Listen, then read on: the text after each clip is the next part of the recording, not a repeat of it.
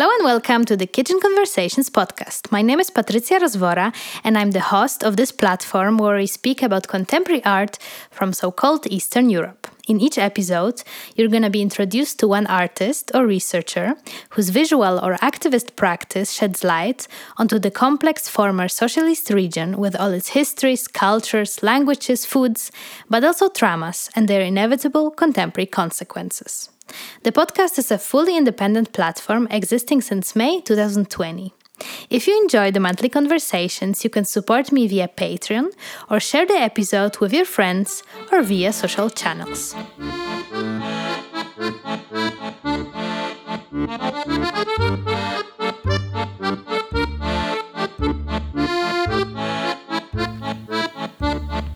Before we begin, just a heads up that this episode was conducted in German due to the comfort of my guest and as an invitation for non English speakers to also have a chance to listen to kitchen conversations.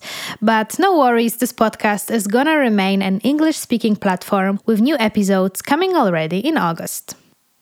Heute zu Gast Magdalena Hartmann, Unternehmerin, Caterer und Mama von zwei, die Gründerin von Eight Finger Food, ein Projekt mit der Mission, mehr polnisches und osteuropäisches Essen den Deutschen zu zeigen. Magda ist zwar keine klassische Künstlerin, die normalerweise im Podcast erscheinen, aber eine sehr kreative, energetische, selbstständige Frau, die tolle Sachen kocht und kreiert und ich freue mich darauf, ihre Arbeit mit euch zu teilen.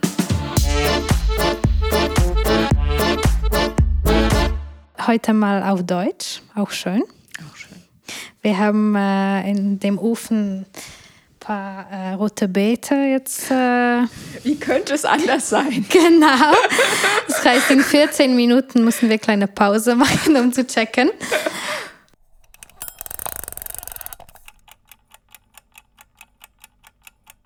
Genau, aber jetzt äh, fangen wir mal an. Und äh, du bist hier in Berlin heute Morgen äh, mit dem Zug gekommen, um über dein Projekt, äh, dein Business, deine kreative Übers äh, Essen. Essen. Eigentlich übers Essen. Eigentlich übers Essen äh, zu quatschen. Ich freue mich sehr, dass du hier in meinem Haus bist. Wir haben hier Plätzchen, Tee und so weiter. Danach noch rote Beete, vielleicht, wenn es klappt.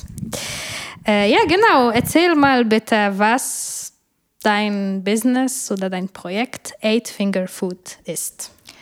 Ja, wo soll ich anfangen? Eight Finger Food ist eigentlich eine Selbstständigkeit, die vor etwa zwei Jahren angefangen hat. Äh, Ich hatte mit äh, festen Arbeitgebern nicht so das Glück und habe dann beschlossen, mich eben ja, alleine durchzuschlagen. Und ähm, hatte lange Zeit einen Foodblog und habe darauf basierend dann ein bisschen angefangen, Eingemachtes zu verkaufen, bis ich eine Mission, bis sich eine Mission quasi aus meinem Tun herausgearbeitet hat, und zwar mehr mittel- und osteuropäische Küche für Deutschland. Und ähm, ja, bin dann letztendlich bei einem Catering-Service gelandet, weil wie bringt man Leuten Essen näher, indem man für sie kocht?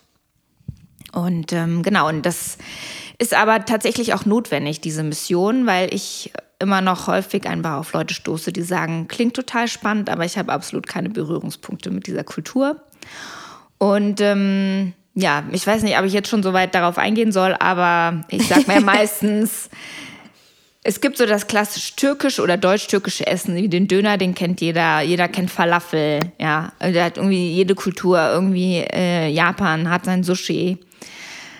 Aber was hat eigentlich, ich sag's jetzt mal für den Moment verallgemeinernd, mittel- und osteuropäische Küche oder was haben die einzelnen Ostblockstaaten eigentlich für ein Standing kulinarisch? Warum gibt's die bei uns nicht irgendwie als Foodtrend? Aber es fängt an oder es, es passiert schon. Es gibt mehr und mehr von Leuten, die das essen irgendwie. Ich glaube auch, ja. Das sieht man ja einmal auf Instagram. Und dadurch, dass die Küche sich natürlich auch wandelt, wie überall auf der Welt, aber es gibt jetzt eben vegane Interpretationen von traditionell polnischem Essen, vegetarische Interpretationen. Genau, genau. Dementsprechend ist das alles auch noch mal zugänglicher und die Leute merken, oh, es ist nicht nur Fleisch. Nein, tatsächlich nicht. Es ist nicht fettig, sondern es kann einfach sehr viel Gemüse auch. Und ähm, das ist ja auch so ein bisschen das, was wir aktuell brauchen, weil ich finde auch, diese Küche ist tatsächlich, kann sehr gut klimaneutral kochen, weil es einfach so eine identische Klimazone ist und jeder, der eine Gemüsekiste hat, weiß, rote Beete, Kohl, Petersilienwurzel, das ganze Jahr über Möhren. Aber da versteht einfach die mittel- und osteuropäische Küche sehr gut, irgendwie aus solchen Basics wirklich tolle Gerichte zu machen. Und was hast du davor gemacht? Social Media Manager würde man es nennen. Ähm, auch ein bisschen SEO. Ja, der, der Witz ist, ich habe eigentlich alte Geschichte studiert, habe dann einen Quereinstieg okay. gemacht ähm, in einer Internetagentur als Werkstudentin, habe SEO-Texte geschrieben und bin dann quasi in diese ganze Internetgeschichte hineingeschlittert. Und ähm, ja, bei so Unternehmen ist es ja häufig so, die haben eine Person, die macht dann irgendwie alles. Also war man dann das Internetmädchen für alles. Mhm. Man möchte meinen, es sollte funktionieren, mit zwei Kindern nicht mehr so gut vereinbaren lassen. Und ähm, ja, dann habe ich gedacht, mache ich doch mal Selbstständigkeit, weil ich das eigentlich immer schon im Hinterkopf hatte.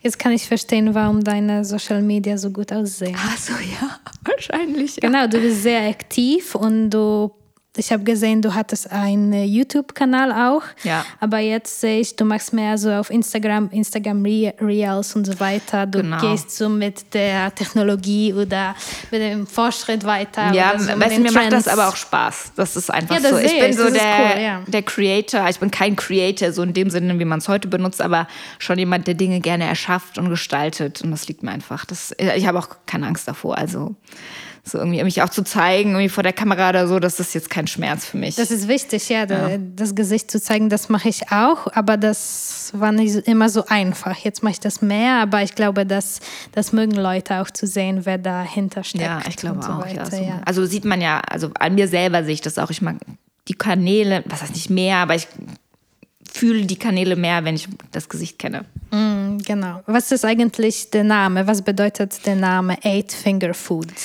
Ja, Eight Finger Food ist eigentlich der beste Gesprächseinstieg ever, weil es nichts, also es gibt keine Berührungspunkte irgendwie mit mittel- und osteuropäischer Küche. Es war so, ich hatte lange Zeit einen Blog. Wir waren vor, wahrscheinlich jetzt schon vor 10, 15 Jahren, acht Freunde, jeweils, also vier Pärchen, sage ich mal. Wir waren damals alle schon sehr vegan, vegetarisch unterwegs haben uns alle übers Studium kennengelernt und irgendwann ist die Idee entstanden, lass mal gemeinsam so einen Foodblog machen, weil in unserer Zeit, als wir studiert haben, konnte man halt noch nicht wie selbstverständlich in allen Supermärkten vegan und vegetarische Lebensmittel kaufen. Und äh, ich habe das dann alles aufgesetzt und ich bin dann die, die quasi dran geblieben ist. Du hast den Namen dann behalten. Genau. Und ich habe dein eigenes Unternehmen. Genau, jetzt. genau. Und mhm. ich dachte mir jetzt, ich werde mir jetzt nichts Neues ausdenken. Das wäre alles irgendwie gekünstelt, so in dem Sinne. Ja, also was soll ich mir da? Wir haben ja schon so ein bisschen überlegt, aber gerade was die Aussprache im Polnischen angeht, ist vieles schwer. Finde da mal irgendwie was in beiden Sprachen funktioniert, aber irgendwie noch sich authentisch anhört. Und äh, wie du weißt, spreche ich äh, hier in diesem Podcast meistens mit äh, Künstlerinnen äh, und Leuten von der ja, Kunstwelt. Und du hast mir geschrieben, du hast mir eine E-Mail geschrieben und gesagt, ich bin eigentlich keine Künstlerin, aber vielleicht willst du mit mir trotzdem reden. äh, und hier sind wir jetzt äh, und wir sprechen, das ist schön. Aber du hast auch gesagt, Kochen ist irgendwie auch Kunst und das glaube ich auch. Ich habe auch ein Kochbuch veröffentlicht. Wir sprechen auch hier oft übers Essen. Und ich glaube, ja, das ist nicht so weit von sich entfernt. Äh, ja, was bedeutet eigentlich Kochen und so mit Essen zu arbeiten für dich? Also ich denke, es ist irgendwie so eine handwerkliche Kreativität. Also es ist so eine Mischung aus, ähm, also und du kannst es essen, das ist auch sehr von Vorteil. ähm, ich sag mal so, der, der, der normal, wenn man es mit der Kunst vergleicht, ich glaube, man braucht immer irgendwie so einen Einstieg oder muss für sich selber irgendwie ja, vielleicht beantworten, wie man damit umgehen will. Und bei Essen weißt du, ist es einfach. Und dann ist es auch so, dass ich, ja, es ist für mich so ein kreativer Output und es ist aber das Spannende daran, du hast immer so eine gewisse Beschränkung. In dem Sinne, was habe ich da im Schrank oder laufe ich jetzt nochmal zum Supermarkt für irgendwas Fancyes? Mhm. Oder ähm, dann habe ich natürlich meine Familie, die möchte auch irgendwas essen und die sind alle wählerisch. Ich habe zwei kleine Kinder und einen Ehemann, der seit, seit seiner Jugend Vegetarier ist. Mhm. Also dementsprechend da ist viel, ähm, ich glaube, das mag ich ganz gern. Das ist so, du hast was Vorgegebenes und du musst irgendwie daraus irgendwas Schmackhaftes irgendwie zaubern und du musst natürlich auch wissen, wie die Zutaten funktionieren kannst du das jetzt so lange im Ofen lassen oder ja, wird ja, es verbrennen? genau. Man muss auch so ein Gefühl haben. Ne? Ja. Das ist nicht alles so in den Kochbüchern. Das steht nicht alles. Da Richtig. muss man auch irgendwie. Genau. Und ähm, dann ist natürlich auch spannend, wie Dinge einfach schmecken sollen. Und ähm, da gibt es, glaube ich, auch sehr viele Spielarten letztendlich, ob es so oder so, so schmecken darf. Also es sind viele Komponenten, aber ich glaube, es ist, ich habe mal irgendwann gesagt, ich liebe Hindernisse, ich liebe Hürden und das ist, hat es, beinhaltet es einfach, dadurch, dass es so ein bisschen vorgegeben ist. Das mache ich einfach gern. Und äh, Magda, du äh, bist in Polen geboren, aber in Deutschland aufgewachsen. Wir sprechen auch jetzt äh, Deutsch. Du kannst, glaube ich, du sprichst auch Polnisch, aber wir haben das noch nie probiert. Vielleicht danach beim Essen. Äh, ja, kannst du ein bisschen darüber erzählen, was so deine Herkunft äh, ist und genau. So. Ähm, ja, also meine Eltern und ich, wir sind so die klassischen Spätaussiedler. Wir sind äh, 89 im März nach Deutschland gekommen. Und ähm, ja, und dann war es letztendlich so, ich habe lange Zeit oder auch zu Hause wurde einfach auch immer viel darauf geachtet, wir sind irgendwie deutsch. Also diese, dieses Polnische wurde, war immer so ein bisschen, das brauchst du doch nicht. Das muss doch nicht sein. Das ging auch so weit, ähm, dass ich ja jetzt, also ich bin ja inzwischen verheiratet, aber es ist tatsächlich mein dritter Nachname. Wir hatten ursprünglich einen polnischen und wir konnten den aber wechseln durch Familien irgendwas. Und das heißt, das ist jetzt, äh, ich, wir hatten, dann haben quasi unseren polnischen Nachnamen in einen deutschen gewechselt, um einfach auch weniger aufzufallen. Und damit bin ich natürlich auch komplett Magdalena äh, Steinhagen hieß ich damals, oder ja, hieß ich ja damals, heißt ja jetzt anders. Ähm, das war ja komplett quasi im System, man ist nicht rausgefallen und das war auch irgendwie so der Wunsch.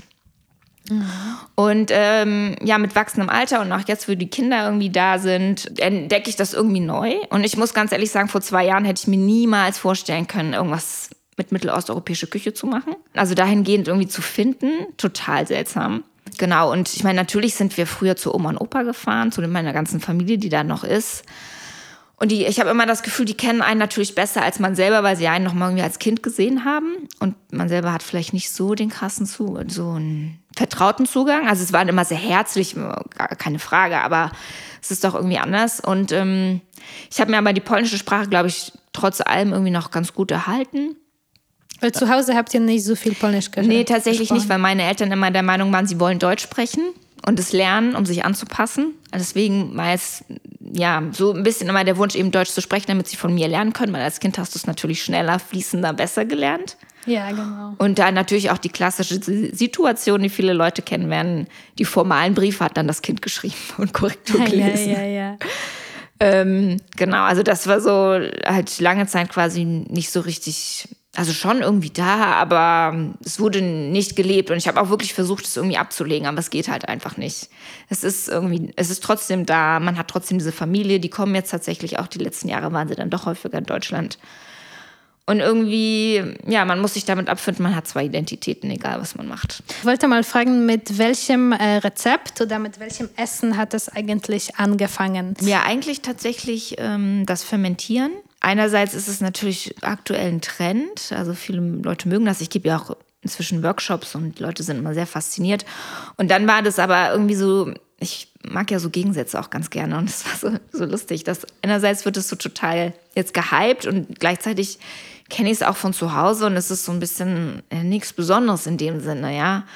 Und ähm, genau, also das war definitiv etwas, ähm, ja, womit ich gestartet habe und dann nach und nach eigentlich gemerkt habe, okay, dann war die Frage, du willst dein Produkt verkaufen, dann müsstest du aber auch ein paar ähm, Rezepte einfach zeigen, ne? Was macht man damit? Und dann bist du auf einmal schon so in dem Thema, ja gut, dann machst du ähm, Gurkensuppe, Sauerkrautsuppe, machst du vielleicht ähm, Jour, also das ist fermentierter Roggen solche Sachen, ne? Und dann steigst du ein in dieses Fermentierthema und es wird immer mehr und die Leute interessieren sich irgendwie dafür. Und dann war ich halt plötzlich dann beim Catering, weil irgendjemand anfragte, hast du nicht Lust, irgendwie das Essen zu machen? Ich so, habe ich nie gemacht, aber machen wir mal, ne? So. Mhm, mhm, und das ist, ähm, genau, ich glaube, das war so der Einstieg. Und du hast viel, viel mit Kraut auch gemacht. Ich meine, du startest mit Sauerkraut, aber du kannst natürlich auch ähm, ganzes Gemüse einlegen. Das ist ja jetzt gar nicht, das, das, dass man sich das mal so ein bisschen bewusst macht oder Manchmal wird auch nach irgendwelchen Tipps gefragt und das Beste ist einfach, wenn du vom Urlaub wegfährst, nimmst du das Restgemüse aus deinem Kühlschrank, machst es klein, machst ein Salzsud drüber, in ein Einmachglas, kommst zwei Wochen wieder hast du fertige Pickles, ja. Hast du gleich schon was, wenn du aus dem Das heißt, was man braucht, ist Salz und Zeit. Salz, Wasser und Zeit. Ja, genau. Und na gut, sollte, na, passiert schon nichts. Manchmal äh, liest man ja das Gläser explodieren oder sowas. Wenn es zu warm ist? Oder? Ja, wobei ich, ich weiß nicht, ob das, ich glaube, ich glaube an die Industrie, dass die Gläser das, ich habe das, ich meine, ich hatte letztens ein Ferment, das ist schon ziemlich hochgegangen, aber ich muss mal gucken. Vielleicht explodiert mir mal ein Glas, dann werden wir es sehen. Aber also, es kann, wie gesagt, es kann stehen, wenn man zwei Wochen im Urlaub ist, dann passt es. Und wir haben jetzt hier viele Kochbücher auf dem Tisch. Du hast viele mitgebracht. Sind das auch äh, die Kochbücher, die dir Inspirationen geben, um an neuen Rezepten zu arbeiten und neue zu entwickeln?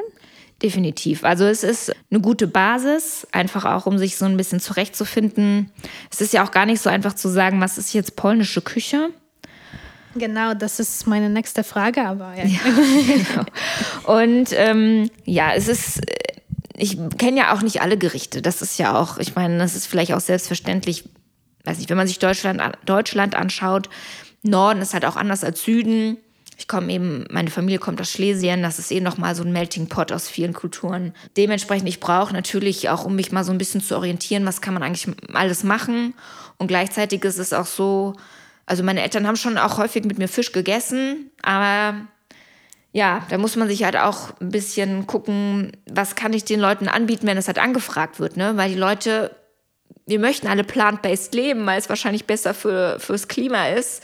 Aber es wird doch natürlich Fleisch angefragt, natürlich wird Fisch angefragt und solche Sachen. Ne? Und da sind, ist mir das schon eine große Hilfe, einfach so ein bisschen zu gucken, in welchen Bahnen kann ich mich bewegen einfach. Wer testet deine Rezepte? Sind das deine Kinder oder dein Partner, dein Mann? Ähm, äh, tatsächlich ähm, ja auch, aber ich muss sagen, wenn meine Mutter das isst und sagt, es ist gut, dann habe ich viel richtig gemacht. Nice. Also das ist sie, also sie schmeckt auch immer noch viel ab und ähm, also wenn sie mir bei größeren Aufträgen hilft sie mir auch noch und ja, wenn sie, Das sie hat so auch so eine. Art, weißt du, sie ist das dann so, gut ist ja das geworden.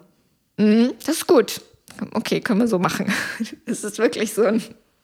Auf Polnisch kommt das wahrscheinlich jetzt noch besser. Aber das ist, also wenn sie das mag, dann weiß ich, ich bin auf dem richtigen Weg. Und wie, wie sieht sie das, dass du jetzt so mit deiner Herkunft arbeitest, mit den oder mit dem Essen oder dem Geschmack von Polen oder Osteuropa? Äh, wie sieht deine Mutter das? Weil sie war doch ja diejenige, die eigentlich gesagt hat, Ja, oder meine Eltern. wir sind jetzt genau, Genau. wir sind jetzt deutsch und wir machen das, wie die Deutschen das machen. das ist richtig. Ja, meine Eltern sind schon nochmal Abenteurer, das ist schon so. Ich glaube, das, sonst wären die auch nicht ausgewandert. Und die sind, als ich das gesagt habe, okay, ich versuche das jetzt mal, waren die halt sehr unterstützend. Und ich glaube, dass sich auch ihr Verhältnis zu Polen ein bisschen relativiert hat. Und das ist auch, ähm, fand ich interessant. Ich habe meine Mutter mal gefragt, Mama, was fühlst, wie fühlst du dich eigentlich? Bist du mehr Deutsch oder mehr Polnisch? Und sie sagt so, du weißt ja, wenn man schon anfängt auf Deutsch zu denken, dann ist man schon eine deutsche Kartoffel. Also das sieht sich da schon so. Und ich glaube, dass das, ähm, ich glaube, da ist nicht mehr so der Stress, sich so sehr anpassen zu müssen, sondern sie sind angekommen, sie haben einen festen Freundeskreis. Und dementsprechend kann sie, glaube ich, das Thema, also wir haben nie darüber geredet, aber ich vermute, dementsprechend ist es für sie entspannter. Das ist jetzt nicht mehr, sondern ja, Kind mach, spannend, super lustig und ähm, sie freuen sich natürlich auch, wenn es nachgefragt wird, weil dann, wie es ist mit den eigenen Kindern, ne, fürs Kind, wenn man wünscht sich alles, es soll laufen. Und die, die Message geben sie mir, Kind, wenn das läuft, dann mach. Unterstützen Ja. und dann, dann geht's. Genau. Ist das Essen, was du kochst, polnisch, mittelosteuropäisch, ganz gemischt? Was, was, ja, wie siehst du das? Das ist auch eine sehr komplizierte Frage, auch für mich in meinem Podcast. Ich weiß nicht genau, wie ich diesen großen Teil von der Welt nennen soll. Ja, postsowjetisch, postsozialistisch, jetzt nicht so sexy zu sagen. Das ist richtig. Osteuropa ist mehr so geografisch, aber eigentlich ist dieser Teil viel größer und auch viel bunter. Mm, Ich habe mir am Anfang viele Gedanken gemacht, wie ich denn das Produkt jetzt oder das äh, Angebot nennen soll. Und bin dann ähm, irgendwie bei mittel- und osteuropäischer Küche gelandet, weil ich glaube, es, ich muss sagen, ich habe es mir auch bei einer anderen Institution abgeschaut. Aber ich, ich hoffe einfach, dass es für den Moment das korrekteste ist, ohne alle Länder einfach aufzählen zu müssen. Das macht es halt auch, also es ist, es ist viel. Dann ist es einfach so, es verschwimmt vieles einfach miteinander. Also auch wenn man sich, deswegen ist es ganz gut, einfach diese Kochbücher zu haben, ähm, weil es ist, ich habe mal von dem Begriff gelesen, so ein Barstgürtel, ja, oder so. Das ist, heißt, das ist quasi, es ist ähm, länderübergreifend wird einfach diese Suppe zubereitet in ihren verschiedenen Art und Weisen, aber es gibt dadurch, dass Essen halt keine Nationalgrenzen kennt, obwohl man das ja auch irgendwie für sich als Identität benutzt irgendwie, ähm, ist es schwierig, das irgendwie einzuordnen. Und dann habe ich mir auch irgendwie gedacht, bestimmte Gerichte gibt es einfach häufig und die waren gut und jede Familie hat sie einfach nach ihrem Gusto zubereitet. Und ähm, ja, dann ist das auch in Ordnung. Und für mich war es am Anfang auch super schwer. Ich hatte Angst, irgendwie rauszugehen und sagen, ich mache mittel- und osteuropäische Küche. Und dann kommt irgendjemand und sagt, ja, aber das ist ja viel zu verallgemeinernd. Mhm. Aber tatsächlich, so weit denkt mein Publikum nicht. also muss man, muss man, es wird, das wird, dieser Begriff wird nicht hinterfragt, was ich schade finde, weil es verbirgt sich ja so viel dahinter. Und auch deine Arbeit mit dem Podcast geht ja in diese Richtung. Ähm, und ich dachte mir, gut, für den Moment werden wir es, weil ich meine, ich komme ja auch so ein bisschen aus der Werbung, Marketing, Verkauf. Es muss einfach sein, es muss irgendwie einprägsam sein. Die Leute müssen irgendwie was darunter verstehen, ohne ihnen jetzt zu viel ideologische Informationen zu geben. Aber es wäre natürlich sehr schön, wenn der nächste Schritt wäre, ähm, man sagt, man macht vielleicht wirklich nur polnische Küche. Ähm, und dass das so ein bisschen, also so wie diese Kochbücher, die wir ja hier auch liegen haben, die ähm, einen haben Fokus auf ähm, die Ukraine, die anderen auf Sibirien, die anderen auf Rumänien. Also es gibt immer aus diesen einzelnen, genau, es gibt eben aus Lituen, den einzelnen Ländern schon Litauen. immer einzelne Frauen, die eben heraustreten und sagen, das ist so ein bisschen meine Küche. Und das finde ich ist eine super Entwicklung. Es ist jetzt nicht dieser Topf, aber so aus tatsächlich aus Verkaufsgründen war es jetzt am einfachsten, einfaches mittel- und osteuropäische Kühe zu nennen. Wer ist dein Publikum? Äh, zweigeteilt. Es ist einmal das deutsche Publikum, das spannend findet, lecker findet, also Feedback ist immer sehr gut, aber einfach weiß, dass es das Nachbarland ist. Und dann hört es auf. Mhm. Ähm, und dann habe ich ähm, aber auch Kunden, die einfach Wurzeln in dem Bereich haben oder da irgendwie ein Freund, äh, was heißt, man hat keinen Freundeskreis aus dem Bereich, wenn man nicht Wurzeln hat. Aber sei es irgendwie ein Geburtstag mit polnisch-ungarischer hm, äh, Publikum, Gästen oder jetzt letztens ging es mal irgendwie darum, um eine Hochzeit. Die Frau aus Polen, die andere Frau aus der Ukraine.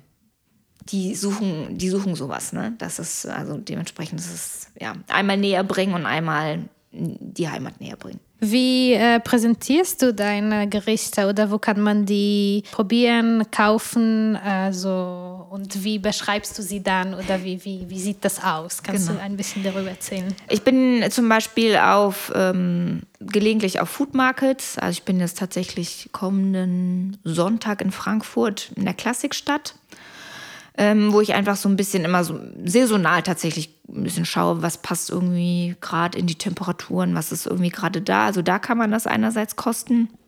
Man kann mich ganz klassisch als Catering-Service buchen und da gibt es dann einfach ähm, was. Also ich habe Brunches gemacht, ich mache für ähm, kleinere Events irgendwelche Fingerfood-Platten, ich mache größere Veranstaltungen, 100, 100, 150 Leute, sowas das ist irgendwie alles drin und dann, ja, muss ich natürlich so ein bisschen gucken, was lässt sich irgendwie gut auch als Fingerfood umbauen, weil das ist vielleicht auch noch das Besondere.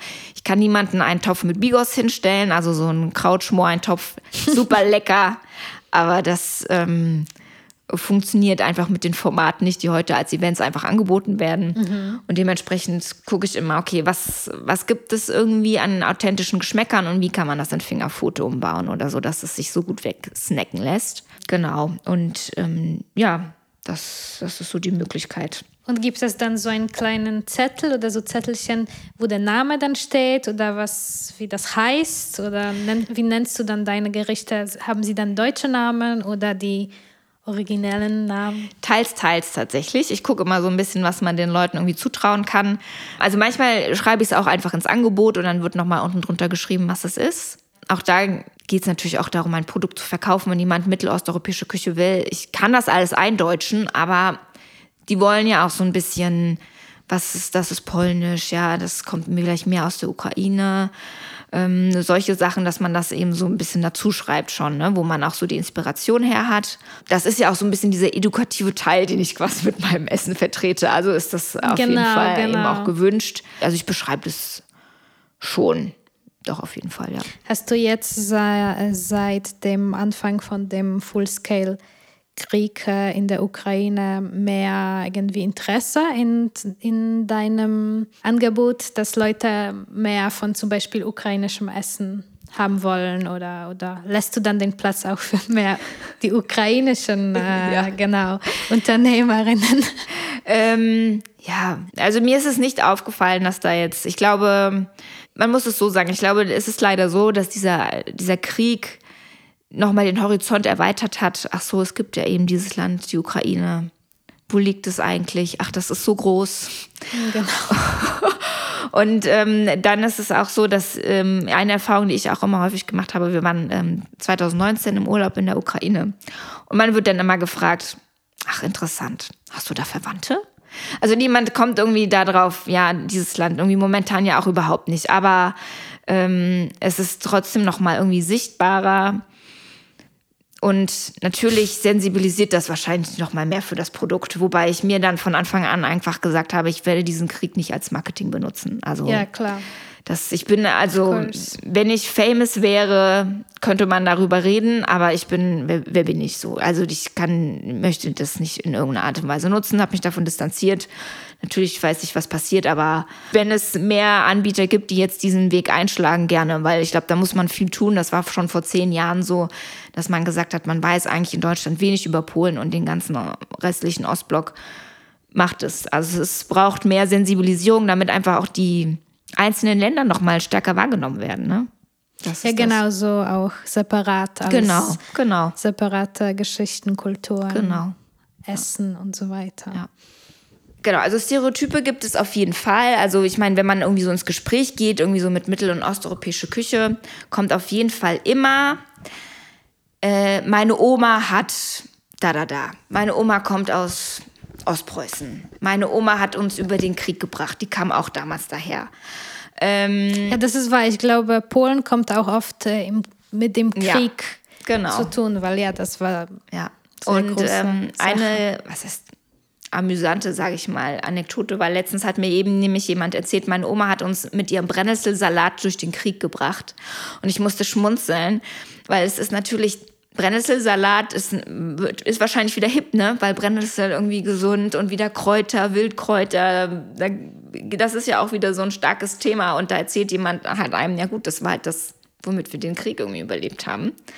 Also das ist viel da und ansonsten habe ich immer den Eindruck, dass ähm, jeder hat irgendeinen Polen in der Familie. Also super viel, immer wenn man, also nicht, vielleicht nicht beim ersten Gespräch, aber beim zweiten Gespräch sind es vielleicht doch irgendwie der Vater oder irgendwas, ja, der dann oder irgendwas ist, oder die Ex-Freundin. Ich glaube, das ist auch gar nicht so unüblich. Oder vielleicht doch mal der Schulaustausch. Das passiert oft. Genau, genau. Und dann finde ich irgendwie ganz lustig, dass das so, ähm, ja, dass es aber irgendwie nichts irgendwie so richtig haften geblieben ist. Aber wenn die Leute dann, sag ich mal, das Essen schon mal gegessen haben, sagen sie, oh, das war eigentlich immer gut. Also das ist irgendwie positiv belegt. Ne? Das, das, war deftig, aber das war immer gut. So. also das sind so ein bisschen die Sachen. Tatsächlich, ich weiß nicht, was man vielleicht noch erwarten würde. Ich glaube, über die unangenehmen Sachen, dass mit ähm, polnischer Herkunft bestimmte Berufsbilder verbunden sind, das sprechen die Leute, glaube ich, nicht an. Das ist ihnen vielleicht auch unangenehm, dass die Sensibilisierung dafür da, ist. das ist halt auch schon ein bisschen Richtung Prekariat so. Hm. Das vermute ich. Man will ja irgendwie auch was Nettes im ersten Smalltalk sagen. Und äh, was hörst du so, weil es gibt wieder zu den Stereotypen, aber es gibt auch solche übers äh, Essen, übers osteuropäische oder mittelosteuropäische. Essen, das ist sehr ähm, fleischig, sehr, ja, viel Fra Fleisch ist, sehr fettig und sehr basic. Viele Kartoffeln, Kraut. Was würdest du dafür, dazu sagen? Also das Ulkige, was ich dazu erzählen kann, ist, ich habe mich einmal mit einer äh, jungen Ukrainerin unterhalten. Die ist eben auch jetzt im Zuge des Krieges nach Deutschland gekommen und fragte mich so, was essen die Deutschen eigentlich? Die essen doch furchtbar viel Fleisch, oder? Und ich muss ganz ehrlich sagen, das ist halt das, was man immer zur polnischen Küche eigentlich zurückkriegt. Genau. Und ähm, also zum einen war es tatsächlich mir etwas schwer zu sagen, was die Deutschen eigentlich essen, weil die essen ja wenig traditionell mehr, äh, nicht mehr viel traditionell oder anders inzwischen. Und ähm, für polnische Küche versuche ich eigentlich immer zu erklären, dass es doch viel einfach, sag ich mal, Gemüse gibt, meiner Meinung nach. Und ja, es ist basic, aber ganz ehrlich, das passt doch alles wunderbar in unsere aktuelle, in unser aktuelles Zeitmanagement, ja. Du bist so super busy, hast eh nicht Zeit, irgendwie viel zu kochen dann machst du dir halt mal einen netten Gurkensalat, ja, und irgendwie ein bisschen Aufbackbrot dazu wegen mir. Und das ist doch vollkommen in Ordnung. Vielleicht eine Suppe, auch sehr viele Suppen haben. Super viele ne? Suppen. Und ja. Suppe sind auch schnell zu machen, kann man zwei Tage davon essen. Und, ja, ja, eben. Und dann, was man aber dazu sagen muss, in der deutschen Küche gibt es viel Cremesuppen, da wird alles viel püriert. Und im Polnischen hast du ja viel so Brühe mit irgendwas drin. Ne, das, sind, das ist viel stückig nochmal. Und ähm, genau, das ist eben auch nochmal der Unterschied. Aber ja, also ich finde, auch was das Fleisch angeht, denke ich mir immer, natürlich haben wir viel Fleisch gegessen, als wir zu Besuch waren bei meiner Oma, weil es war halt ein Festtag, wenn wir gekommen sind. Ja, dann wurde die Ente gemacht. Dann wurde dick aufgetischt, ja. Und ähm, aber ich glaube, es ist ja auch momentan auch dort im Wandel. Also, dass es da eben leichteres Essen, ja, dass sich die Gerichte verändern und dass man schon auch natürlich differenziert zwischen traditionell, das war irgendwie schwer, aber man kann es ja eben auch leichter machen. Ich meine, das habe ich ja auch in meiner täglichen Arbeit. Ich habe ja auch ein veganes Angebot und da kann man aber auch sehr gut mit dem ganzen Gemüse einfach vegan arbeiten und es ist saisonal regional. Das heißt, man guckt, was da ist. Ähm, und alle, und sag ich mal, wenn man Fleisch vermisst, macht man einfach Waldpilze rein. Das ist, äh, das funktioniert immer. Secret. Ja. Und ist deine ähm, Küche, was, das, was du vorbereitest, traditionell? Also ich versuche immer so ein bisschen so einen Twist reinzumachen. Also weil einerseits will man die Küche ja irgendwie näher bringen. Das heißt, ich gehe schon so von diesen Standardgerichten aus. Und dadurch, dass ich sie ja als Fingerfood interpretiere, wird das alles nochmal so ein bisschen modern. Und natürlich koche ich ja nicht nur mittelosteuropäische Küche zu Hause, sondern auch immer ein bisschen asiatisch, mexikanisch, was man so alles macht, ne? Und da kommen eben auch so die Einflüsse. Und was ich auch, also ich meine, ich gucke auch so ein bisschen immer in die USA, da gibt es ja auch irgendwie einen großen Verlag, der da diverse Plattformen irgendwie betreibt. Und die machen das auch alles sehr modern und da versuche ich mir auch immer so ein bisschen einfach die traditionellen Gerichte moderner zuzubereiten vielleicht. Das ist so ein bisschen die Idee. Und dann, ja, keine Ahnung, irgendwas, deconstructed ist auch immer ein gutes Wort. Wir dekonstruieren jetzt das Essen, es gibt alles einzeln und es ist total toll.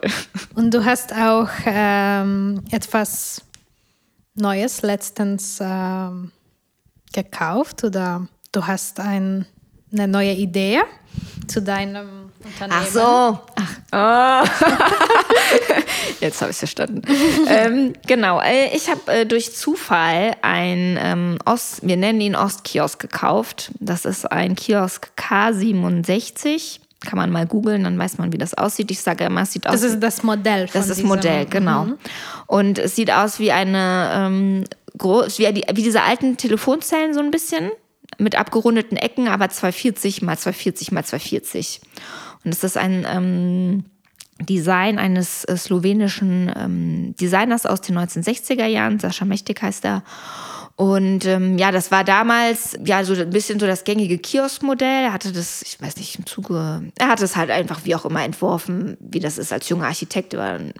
Und ähm, war das halt sehr populär. Und es ist, steht inzwischen, also eins davon, von diesen Kiosken steht auch in der ähm, MoMA in New York. Also dementsprechend ist es auch ein hochwertiges, ja, ein besonderes Design. Und ja, ich habe jetzt diesen Kiosk auf jeden Fall und er ist ähm, recht runtergekommen. Wir müssen ihn oder wir sind gerade dabei, ihn zu restaurieren. Und wenn der fertig ist, dann werde ich mir irgendwo einen wunderbaren Standort suchen und dann daraus mein mittel- und osteuropäisches Essen verkaufen. Ii. Ja, das ist ganz ulkig, aber auch da ähm, kriege ich jetzt auch wieder Rückmeldungen, dass Leute da sehr nostalgisch sind. Mhm. Und so sagen, ach, ich kenne das aus meiner Kindheit, ich freue mich schon, wenn das steht, dann komme ich mal vorbei. Okay, so positiv, mhm. genau. Ah, nice. Ja, ja, und da willst du Essen verkaufen, so ein ja, Foodtruck oder sowas. Sowas in die Richtung, mal gucken. Also ich meine, muss immer so ein bisschen gucken, was natürlich angenommen wird und was das für ein Stellplatz dann letztendlich sein wird, aber Das könnte ich mir ganz gut vorstellen. Einfach das mit dem Design, das passt einfach super ins Konzept. Und das ist rot äh, von außen. Äh, original war das wohl weiß. Dann Aha. wurde das irgendwann grün gestrichen und die letzte Lasur ist rot. Aha. Was wir jetzt so herausgefunden haben im Zuge der Arbeit. Ähm, ich glaube, ich würde es so ein bisschen abhängig vom Standort machen. Weil, also idealerweise wäre es dann weiß, so wie es ursprünglich mal war. Aber ich glaube, das juckt manchen Leuten in den Fingern, das dann anzumalen. Und vielleicht, wenn das rot ist oder so, dann ist das vielleicht ähm, ein bisschen, ja, nicht so, nicht so attraktiv. Ich, aber mal schauen, so weit sind wir noch nicht. Also wir müssen jetzt erstmal so ein bisschen Wände noch rekonstruieren und solche Sachen, aber. Und würd, würdest da eine Küche reinbauen oder du würdest das Essen dann nur verkaufen und es woanders kochen und dann da nur Ich glaube, so? das kommt einfach auf das Gericht drauf an. Also mhm. man natürlich könnte man nicht Suppen würde ich glaube ich immer vorkochen und weil das ist ja schnell irgendwie transportiert, aber manche Sachen sind einfach ähm, direkt vor Ort einfach besser zuzubereiten. Sandwiches oder sowas, wenn der Käse laufen soll, dann muss es halt direkt mhm, vor Ort mhm. gemacht werden, ja.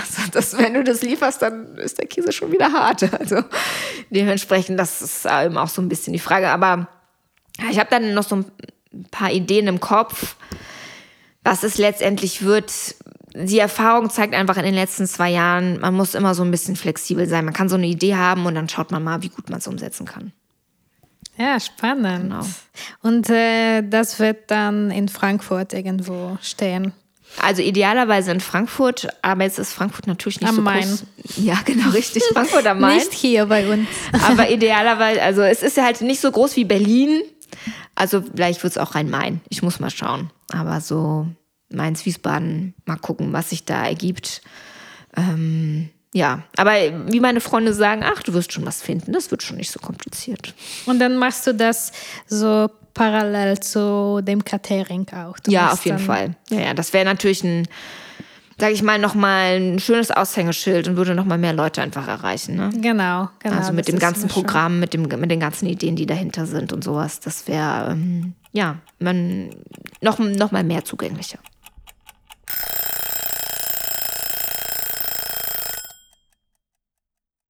Was haben wir hier mal da auf dem Tisch? Erzähl mal. Ähm, genau, also wir haben hier einen rote Beete Salat. Das heißt, wir haben die rote Beete in Viertel geschnitten, in den Backofen gelegt, haben eine halbe Stunde gewartet, bis sie so weich ist und ähm, so ein bisschen angeschmort. Dann das Ganze eben angerichtet auf zwei Tellern. Darüber gegeben ein paar Walnüsse, Cranberries. Eigentlich hätten wir Dörrpflaumen genommen, aber wir sind ja nicht so. wir sind mehr spontan. ja, genau, wir sind spontan. Und ähm, dann haben wir ein bisschen ähm, Haferjoghurt angerührt. Man kann natürlich auch saure Sahne nehmen, Joghurt, was man so im Kühlschrank hat, ähm, mit Balsamico und etwas Knoblauch. Alles verrührt, darüber gegeben und noch zum Schluss Koriander verteilt. Und es sieht immer besonders schön aus, wenn man eben das nicht in einer Schüssel macht, sondern auf einem großen Teller.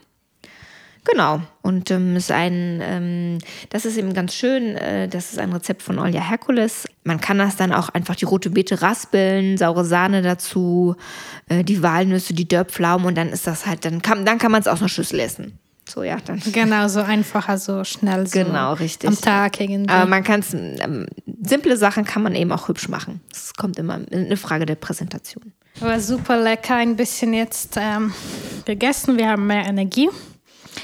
Äh, ja, so jetzt fast am Ende wollte ich äh, über die Kochbücher sprechen, weil wir haben jetzt hier so viele auf dem Tisch. Du hast sie alle mitgeschleppt mit dem Zug. Äh, Wenn weil ich schon mal mit jemandem über Kochbücher reden kann, dann. Ein bisschen die, die, Idee, dass du deine Sammlung hier zeigst und auch, dass wir ein paar andere ähm, Kochkünstlerinnen irgendwie auch erwähnen und ja, deren Wörter und deren äh, Wissenschaft hier ein bisschen ja. teilen. Äh, und das sind auch deine Inspirationen. Und wir haben jetzt ein Gericht von, ja, von einer von diesen Frauen auch gekocht und gegessen. Äh, und ja, die Sache so mit osteuropäischem Essen ist auch, dass viele Sachen ein bisschen ähnlich sind oder die Zutaten sind ein bisschen ähnlich. Äh, manchmal heißen die Gerichte auch Ähnlich. Ähnlich. Oder man hört es raus, ne? Genau, so wie Barsch oder Pierogi. Aber da ist immer so eine Debatte, wer war als Erster oder als Erster mit den Pirogen zum Beispiel. Und ich wollte ein bisschen darüber reden. Vielleicht, wenn du ähm, schon über Piroggen sprichst, können wir ja mal kurz ähm, in das Buch von Susa Sack, vermute ich, ähm, hineinschauen. Sie hat, das ist, wenn ich recht in, in Erinnerung habe, ihr zweites Kochbuch, das heißt einfach Pierogi. Äh, wir haben es hier in der englischen Fassung. Ich weiß nicht, ob es das noch in einer anderen Sprache gibt. Und sie spricht quasi nur über diese polnischen Teigtaschen, die ja aber auch in der Ukraine, in Russland, wahrscheinlich, weiß nicht, noch, ne? Belarus auch, keine Ahnung.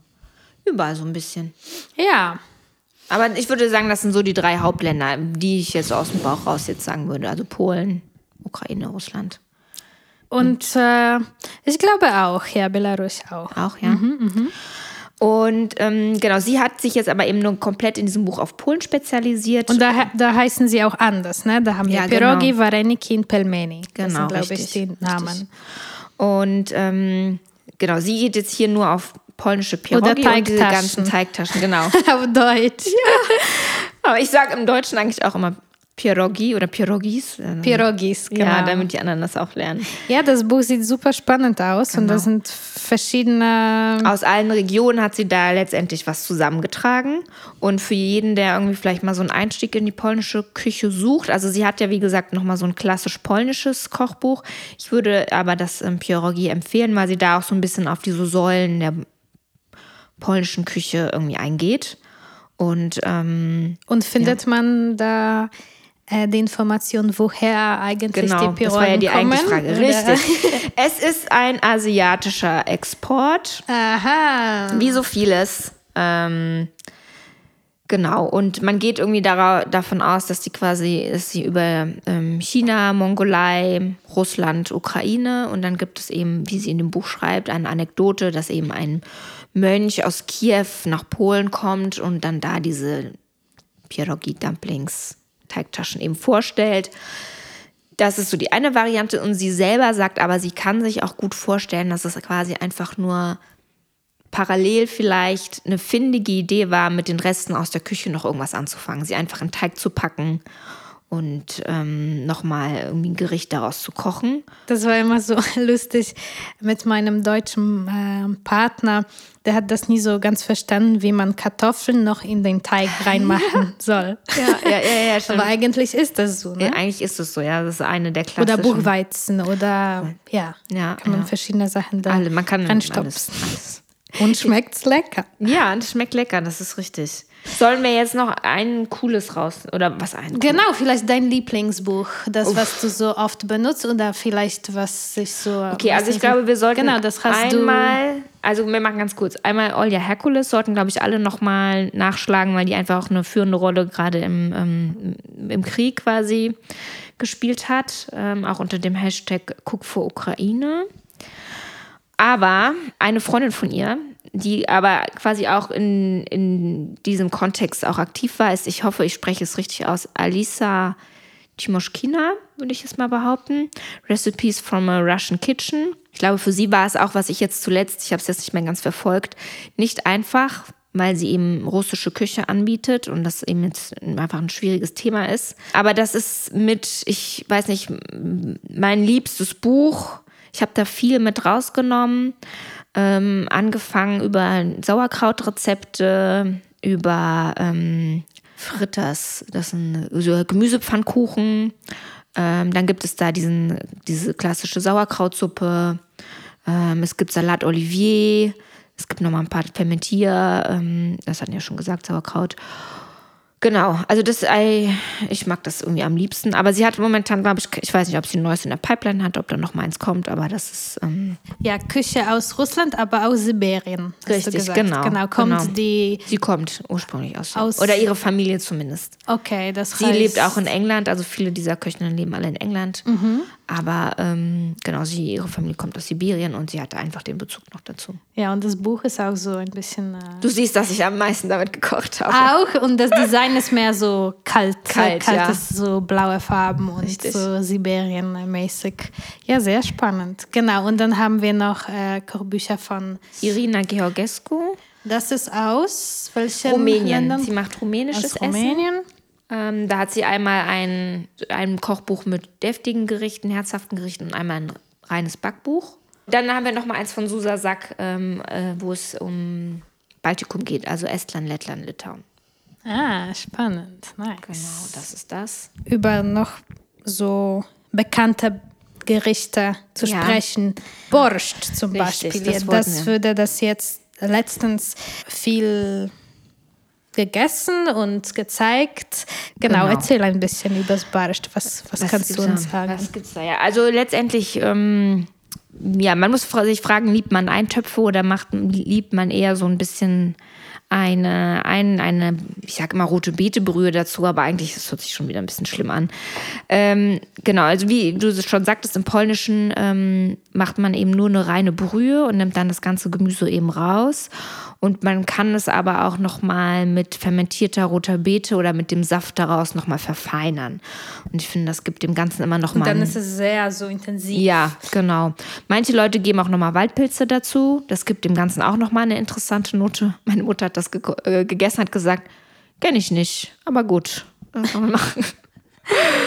Und ähm, genau, und das ist, war der ähm, Barsch war von Anfang an noch gar nicht, glaube ich, auf rote Beete ausgelegt, sondern ähm, hat ähm, tatsächlich mit diesem ähm, Jour quasi angefangen, mit dieser Fermentation und irgendwann ist dann diese rote Beete dazu gekommen. Genau, und das ist dann vom Brot oder Genau. mit Brot. So Genau, mit, genau. Also es gibt jetzt, ähm, meine Mutter zu Hause nimmt Roggenschrot und noch irgendwas anderes, aber man kann es auch mit reinem Roggenmehl machen und Wasser und dann das ähm, stehen lassen für drei bis vier Tage, dann riecht es sauer, dann ist es anfermentiert und dann gießt man das unter eine Brühe und kann dann was, Wurst macht man häufig dazu, ein gekochtes Ei.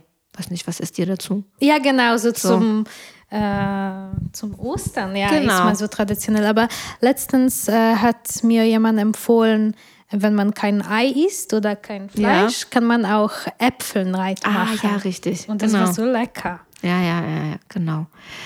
Ähm, ja, das ist so dazu. Und wohin dieses Gericht jetzt wirklich gehört, ich glaube, es ist schwierig, das einzuordnen. Also ich gönne es der Ukraine. Ähm, die machen es natürlich nochmal anders mit viel Gemüse, aber auch da gibt es auch nochmal Und mehr. Sahne Genau, auch. Ja, genau. das ist wirklich so Wobei, was die eine Variante, die auch noch ganz interessant ist, was manche auch kennen, ist einmal Chodnik, also quasi Ah, kalte die rote kalte, Beete. Genau. Jetzt gerade, wenn es heiß wird, ist es auch irgendwie mit Joghurt. Was macht man noch dazu? Radieschen, Gurken, so ein bisschen. Äh, Machst du Dill, rein? Dill, genau. natürlich, Dill. Ja, ja, ja. Der Ähm, geht überall. Mhm. Genau. Und ähm, weil ich ja immer sage, es ist ja saisonal regional, es gibt noch Botwinka. Das ist ja quasi die Suppe aus den rote Beete Blättern vor allem am Anfang. Ah, okay. Ich meine, das ist der Unterschied zwischen Barscht, dass du diese Blätter nimmst und die kleinen Knollen vielleicht sogar. Aha. Wow, das habe ich nicht gewusst. Ich glaube, ja, doch. Aber du kochst auf jeden Fall mit dem, auf, auch mit dem Grün von, den, von der roten Beete. Genau. Und was ist mit den so belegten Sachen, so Pickles, Sauergurken? Woher kommt das? Ähm, woher kommt, na gut, das wird natürlich, ist so ein bisschen, ob das jetzt, grundsätzlich sagt man ja, dass in, in Klimazonen, in denen es kälter ist, in denen die Leute einfach ähm, aufpassen müssen, dass halt eine Zeit lang einfach nichts wächst im Winter, die legen ein. Dementsprechend gibt es in dem Bereich auch eine große Einlegkultur. Und wenn es im Süden, sagen wir mal, immer irgendwas gibt, dann ist das nicht notwendig. Und daher hat sich das letztendlich entwickelt, dass man sagt, das ist irgendwie dieses Einmachen. Und ähm, ja, es kommt eigentlich mit dem Winter, ne? weil irgendwie muss man eben überleben. Und ähm, Sauerkraut hat ja meistens, ähm, das Vitamin C geht eben einfach, einfach auch nicht so schnell verloren. Kommen nochmal so ein paar B-Vitamine dazu und solche Sachen. Also es ist durchaus ein gutes Lebensmittel für den Winter und wie gesagt, man kann ja nicht nur Sauerkraut machen, man macht ja auch Gemüse einfach in, in Salzlake und dann ist es auch schon super. Genau. Hast du jetzt äh, schon angefangen? Weil das macht man normal im Sommer und dann. Ja, ich habe ähm, zu Hause was stehen. Ähm, so ein bisschen, ich experimentiere immer mal wieder, was man so machen kann. Äh, tatsächlich aber habe ich den Eindruck, man kann im Grunde das ganze Jahr über fermentieren, wenn man weiß, wie es geht und worauf man achten muss. Also vor allem auch der Salzgehalt. Sommer etwas salziger, dann ist die Fermentation langsamer. Im Winter etwas weniger Salz, dann ist die Fermentation etwas weniger. Und ja, dann funktioniert es auch. Dann ist es, man muss da jetzt nicht. Es ist kein, es ist vielleicht so im Herbst da, weil dann alle Zutaten da sind, aber wir haben ja schon darüber gesprochen. Bei uns gibt es ja immer alles. Also dementsprechend kann man das eigentlich so das ganze Jahr über machen. Ja, genau, jetzt kommt die letzte und vielleicht die schwierigste für dich Frage übers Lieblingsessen von zu Hause. Obwohl wir heute nur übers Essen, fast ja. nur übers Essen gesprochen haben. Wir haben auch gegessen, das war sehr spannend für mich. So im Podcast auch essen und dann zu kosten und so weiter. Ja, ich habe natürlich drüber nachgedacht. Ähm, das ist, glaube ich, das, der Fehler von mir, weil ich schreibe das immer so. auf dem Draft und dann ah, äh, Leute haben, glaube ich, zu viel Zeit, um sich darüber nee, Gedanken Aber ich glaube, es ist eine gute Antwort. Ich sag dir, es gibt ja sehr viele Gerichte, aber was ich am meisten an dieser polnischen Küche schätze, ist das Weihnachtsessen. Ah, okay. Weil ich nämlich ähm, wir wechseln immer ab. Wir sind dann alle zwei Jahre bei meiner Familie, also einmal bei meiner Familie, einmal bei meinen Schwiegereltern. Und ähm, ich muss leider sagen, Fondue ist schwierig für mich. Fondue, weißt du, so, wo du so irgendwie 20 Minuten darauf wartest, dass du ein kleines bisschen Essen auf deinem Teller hast.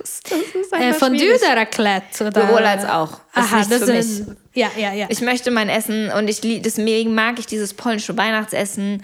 Das wird ja dann auch wirklich nur dann gekocht und den Rest des Jahres nicht.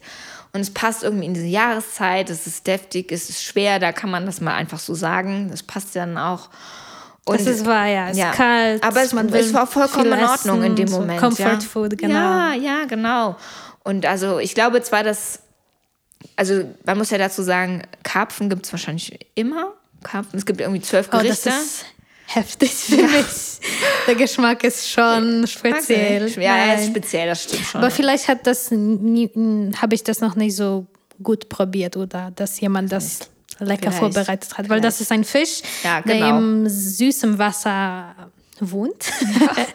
Und deswegen schmeckt er vielleicht anders als der Fisch, den wir so normal ja, essen. Ne? Genau, genau. Also er hat auf jeden Fall Eigengeschmack. Ich meine, wir haben dann irgendwie noch, ähm, ich glaube, also es gibt Suppen. Äh, meine Mutter macht immer noch mal eine Beilage aus Weißkohl und weißem Boden. Ich glaube, viele haben auch Pierogi nochmal, ne? Ja. Das haben wir jetzt nicht. Aber es ist trotzdem immer traditionell. Es wird immer dasselbe gegessen und ich liebe dieses Essen. Und das ist einfach, das ist gut so. Das habe ich auch dieses Jahr äh, gemacht polnische und deutsche Familie zusammen. Ah, ja. Und da habe ich Vigilia ähm, ja. alleine vorbereitet oder ja, mit, äh, mit Hilfe, aber auch so traditionell die Gerichte. Und das war sehr spannend, ja, Leuten das ein bisschen zu erklären, was das ist. Und auch genau diese Regelmäßigkeit, dass wir immer das Gleiche essen und dass es so viel gibt und so, so, verschiedene Sachen. Das war auch irgendwie neu. Ja. Zur Tradition. Ich glaube, das ist schön mit Twist und mit äh, Offenheit für, für andere. Ja aber ich glaube, ein bisschen Tradition ist auch irgendwie Verankert schön. einfach. Und ich glaube, der Mensch braucht das auch so ab und an mal so eine Verankerung. Ja, ja, ja. ja. Super. Ja, genau. Ich äh, linke dann deine Website, dein Instagram, alles. Da können dich Leute beobachten. Äh, ich hoffe ja auch, Leute, die kein Englisch sprechen können, den Podcast äh, jetzt auch sich anhören. Das, das finde ich irgendwie spannend, dass auch vielleicht ältere Leute, die kein Englisch sprechen, sich das anhören. Zum Beispiel die Mama von meinem Partner, die sagt immer, wann machst du eine Folge auf oh, Deutsch? Schön. Ah, jetzt kommt sie. Wunderbar. äh, genau, ja, und äh, es hat mich gefreut. Äh, vielen Dank. Danke dir, Magdalena.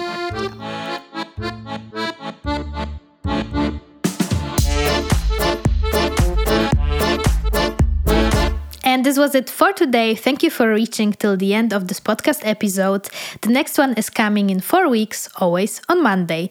Please follow the podcast and leave a rating if you're listening on Spotify. There is two ways you can support the further development of this platform. Number one is to buy the Kitchen Conversations cookbook, homey recipes from artists that features uh, home dishes from the first 17 guests who appeared on the podcast. And number two is to become a patron of Kitchen Conversations and support uh, this platform with an amount of your choice that starts with 250 per month. More info you can find on patreon.com slash kitchen conversations. In the meantime, take good care we hear each other soon.